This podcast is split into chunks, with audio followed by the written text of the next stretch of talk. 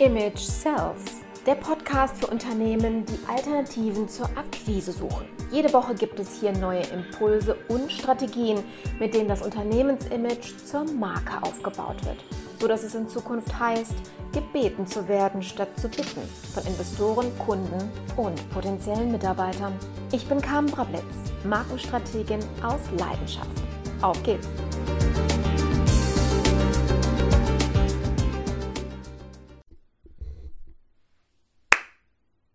Meine Lieben, herzlich willkommen im neuen Jahr. Heute sprechen wir einmal über, naja, das Thema Kongruenz. Muss ich mich so verhalten, wie ich es von anderen erwarte? Fragezeichen, Ausrufezeichen. Das möchte ich euch anhand eines kleinen Beispiels, das ich letzte Woche selber erlebt habe, demonstrieren bzw. mit euch darüber auch gerne diskutieren. Und zwar habe ich das in der Tat schon letzte Woche auf Facebook gepostet und sehr interessante, kontroverse ähm, ja, Diskussionen ausgelobt dadurch. Ähm, und zwar folgende Situation. Ich besitze ja kein Auto mehr, denn ich lebe in einer Stadt, die nicht unbedingt fürs ähm, Parken bekannt ist, nämlich in Düsseldorf. Also stand ich mit meinen Einkäufen an der Bushaltestelle und wartete auf meinen Bus und beobachtete folgende Situation. Ähm, ein Falschparker wurde entdeckt von einem städtischen ähm, Beamten, der sein städtisches Fahrzeug abstellte, um die Straßenseite zu wechseln und innerhalb der zwölf Minuten, die ich auf den Bus wartete und immer noch nicht fertig war, als wir wegfuhren, ähm, dieses Auto fotografierte und äh, den ganzen Fall aufnahm, um dementsprechend eine Anzeige vorzubereiten. Alles in dieser Situation ist noch nicht verwerflich, ärgerlich für viele, die diese Situation kennen, jedoch Alltag. Das, was allerdings ein Punkt war, wo ich gesagt habe, da müsste man mal drüber reden, ist, wo er selber geparkt hat. Und zwar hat er das städtische Fahrzeug mm, auf der Straße geparkt. Und zwar direkt an der Mündung, wo im Endeffekt Autos nur ähm, wieder oder um ihn herum kommen, wenn sie auf die gegenüberliegende Fahrspur wechseln und somit insgesamt während der Raschauer an einem Samstag ein, ja, ein Verkehrschaos anzettelten. Ja, also man merkte, es wurde gehobt, es wurden ähm, die, die Gemüter regten sich auf. Und da habe ich mir die Frage gestellt, und die möchte ich euch jetzt weitergeben.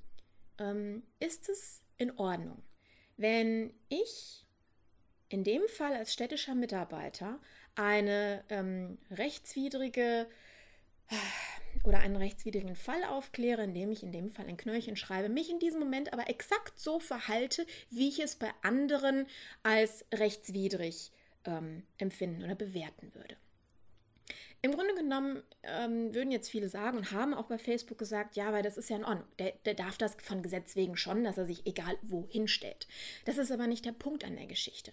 Der Punkt an der Geschichte ist, dass wir als Mitarbeiter, als ähm, egal ob von, von einer Stadt, von einem Unternehmen, ähm, von einem Fußballverein, da kommen wir nämlich gleich noch zu, ähm, immer auch eine Botschafterrolle haben und das, wofür wir stehen, natürlich auch selber als Vorbildfunktion vorleben sollten. Das ist das Gleiche, als wenn ich von Mitarbeitern verlange, einen ordentlichen Arbeitsplatz zu haben und selber esse ich und krümel ich meinen Arbeitsplatz voll ähm, und das anderen in der Zeit nicht zu erlauben. Das ist ein Widerspruch in sich und damit auch eine sehr unstimmige Botschaft. Hm, ich möchte euch mal ganz kurz in diesem Zusammenhang bevor sich, bevor ihr euch jetzt aufregt und da muss jetzt über Knöllchen Falschparker sprechen, möchte ich euch einmal kurz erklären, was im Gehirn eines Menschen passiert in so einer Situation, wenn er so ein unkongruentes Verhalten entdeckt, was ich nämlich auch beobachtet habe der Autofahrer, die ausweichen mussten bzw. nicht flüssig fahren konnten, Fußgänger, die vorbeigegangen sind und sich aufgeregt haben. Ähm, wir können ähm, unsere Emotionen gar nicht wirklich unterdrücken in diesem Fall, denn wenn wir uns angegriffen, beleidigt oder verletzt fühlen, was in diesen Momenten nämlich ist. Denn wir fühlen uns oder Menschen fühlen sich in diesem Moment unfair behandelt, denn sie sehen einen Sachverhalt, sprich derjenige verletzt die Regeln, die er selber bei anderen anprangert. Und damit wird automatisch in unserem Gehirn ein Areal, der sogenannte Mandelkern, aktiviert, heißt auch Amygdala. Ähm, und diese zwingt uns durch Ausschüttung von Stresshormonen in kritischen Situationen dazu, zu reagieren. Und zwar mit Angriff, ähm, zurückschlagen, fliehen oder sogar uns totzustellen. Das wohl eher im, im Tierreich. Äh, wahrscheinlich, wenn wir wirklich in einem Kampf sind, jetzt nicht unbedingt eine Situation, aber damit ihr mal wisst, wofür diese ähm, Stresshormonausschüttung oder wozu sie führen kann. Das Problem dabei ist, ist die Amygdala erst einmal aktiviert, schalten sich alle anderen Gehirnzentren ab. Ähm, wie etwa das Großgehirn, das uns andernfalls zu rationalem und überlegtem Denken und Handeln verhelfen könnte.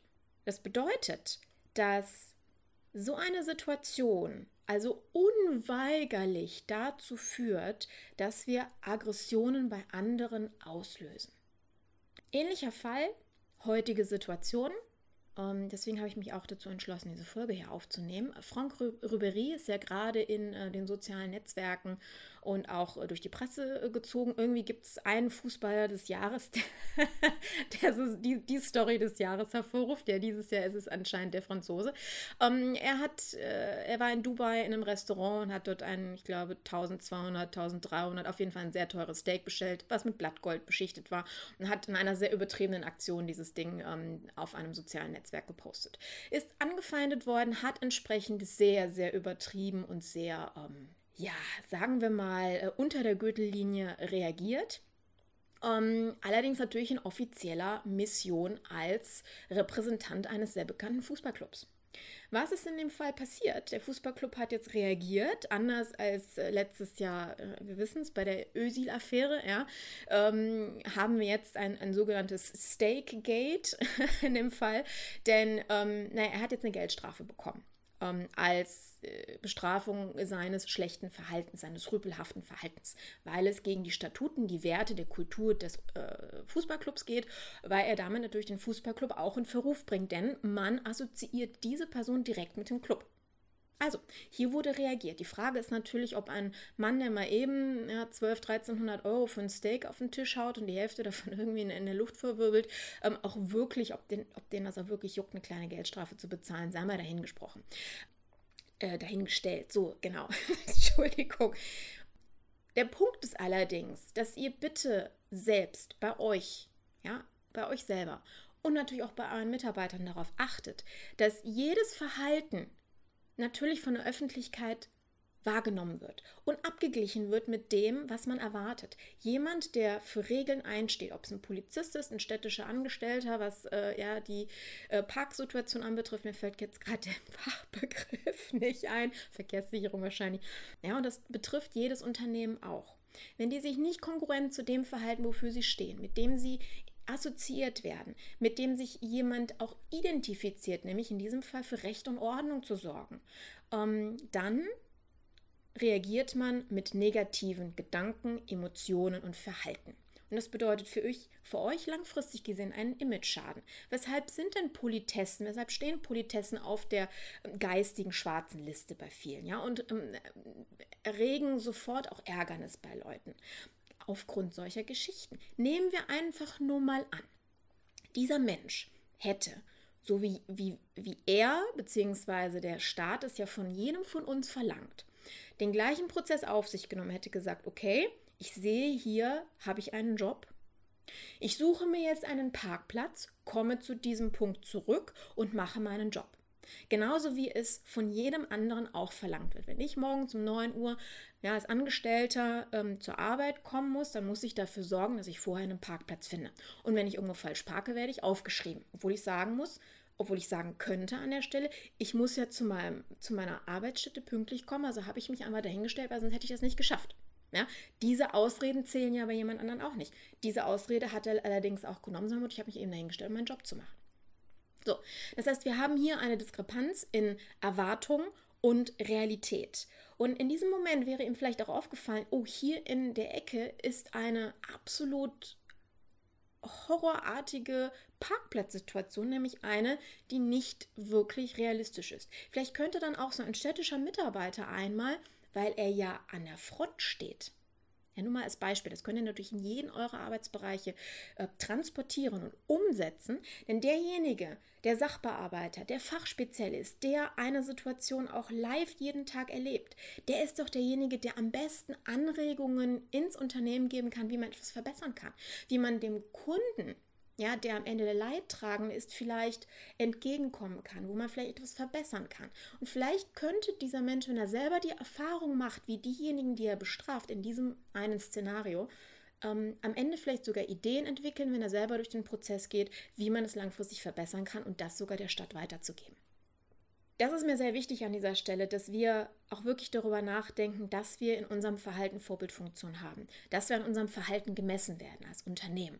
Ja, und dass Kleinigkeiten, eben wie sowas, ne, mich für fünf oder zwölf oder zwanzig Minuten irgendwo hinzustellen, um meinen Job zu machen, am Ende des Tages zu großen, negativen, langfristigen Emotionen führen kann und wo ihr mit, wie die Stadt in diesem Fall ja auch, mit viel Geld und vielen Maßnahmen, die leider nicht helfen, weil immer wieder dagegen gearbeitet wird, versuchen, ein Image wieder positiv aufzubauen.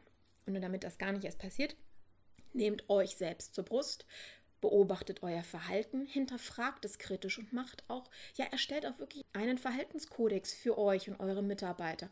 Und ähm, legt den nicht einfach noch auf den Tisch oder stellt dieses PDF irgendwo bei euch ins Intranet, sondern schult eure Mitarbeiter, trainiert sie, geht auch wirklich hands-on mit denen in solche Situationen rein. Nehmt, gebt denen einen, einen erfahrenen ähm, Mitarbeiter an die Hand oder euch selber als Führungskraft, als äh, Unternehmer an der Stelle und beobachtet so eine Situation und analysiert, wie man sie verbessern kann, damit ein Mitarbeiter Mitarbeiter am Ende des Tages auch nicht zu einem negativen, unbewusst negativen Botschafter eures Unternehmens wird und damit jegliche Marketingaktivität auf der anderen Seite zunichte macht, weil die Realität einfach eine ganz andere ist.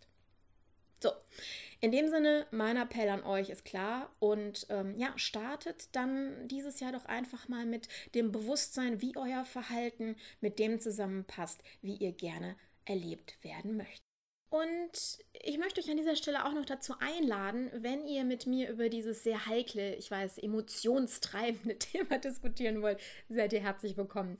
Und zwar findet ihr in den Show Notes den Link zur Facebook-Gruppe ähm, der Image Sales Community, wo wir sehr, sehr gerne uns, also du mit mir, als auch du mit, der, mit dem Rest der Community euch über diese Dinge einmal austauschen, unterhalten könnt und mal Meinungstauschen könnt. Wie empfindet ihr das? Was habt ihr als Unternehmen in solchen Situationen schon erlebt? Wie würdet ihr vielleicht damit umgehen, wenn ähm, ihr ein Fußballclubbetreiber seid und äh, ein Mitarbeiter eben so in den sozialen Medien abgeht oder entsprechend ähm, in der Situation der Stadt seid, wo ein Mitarbeiter sich halt so verhält?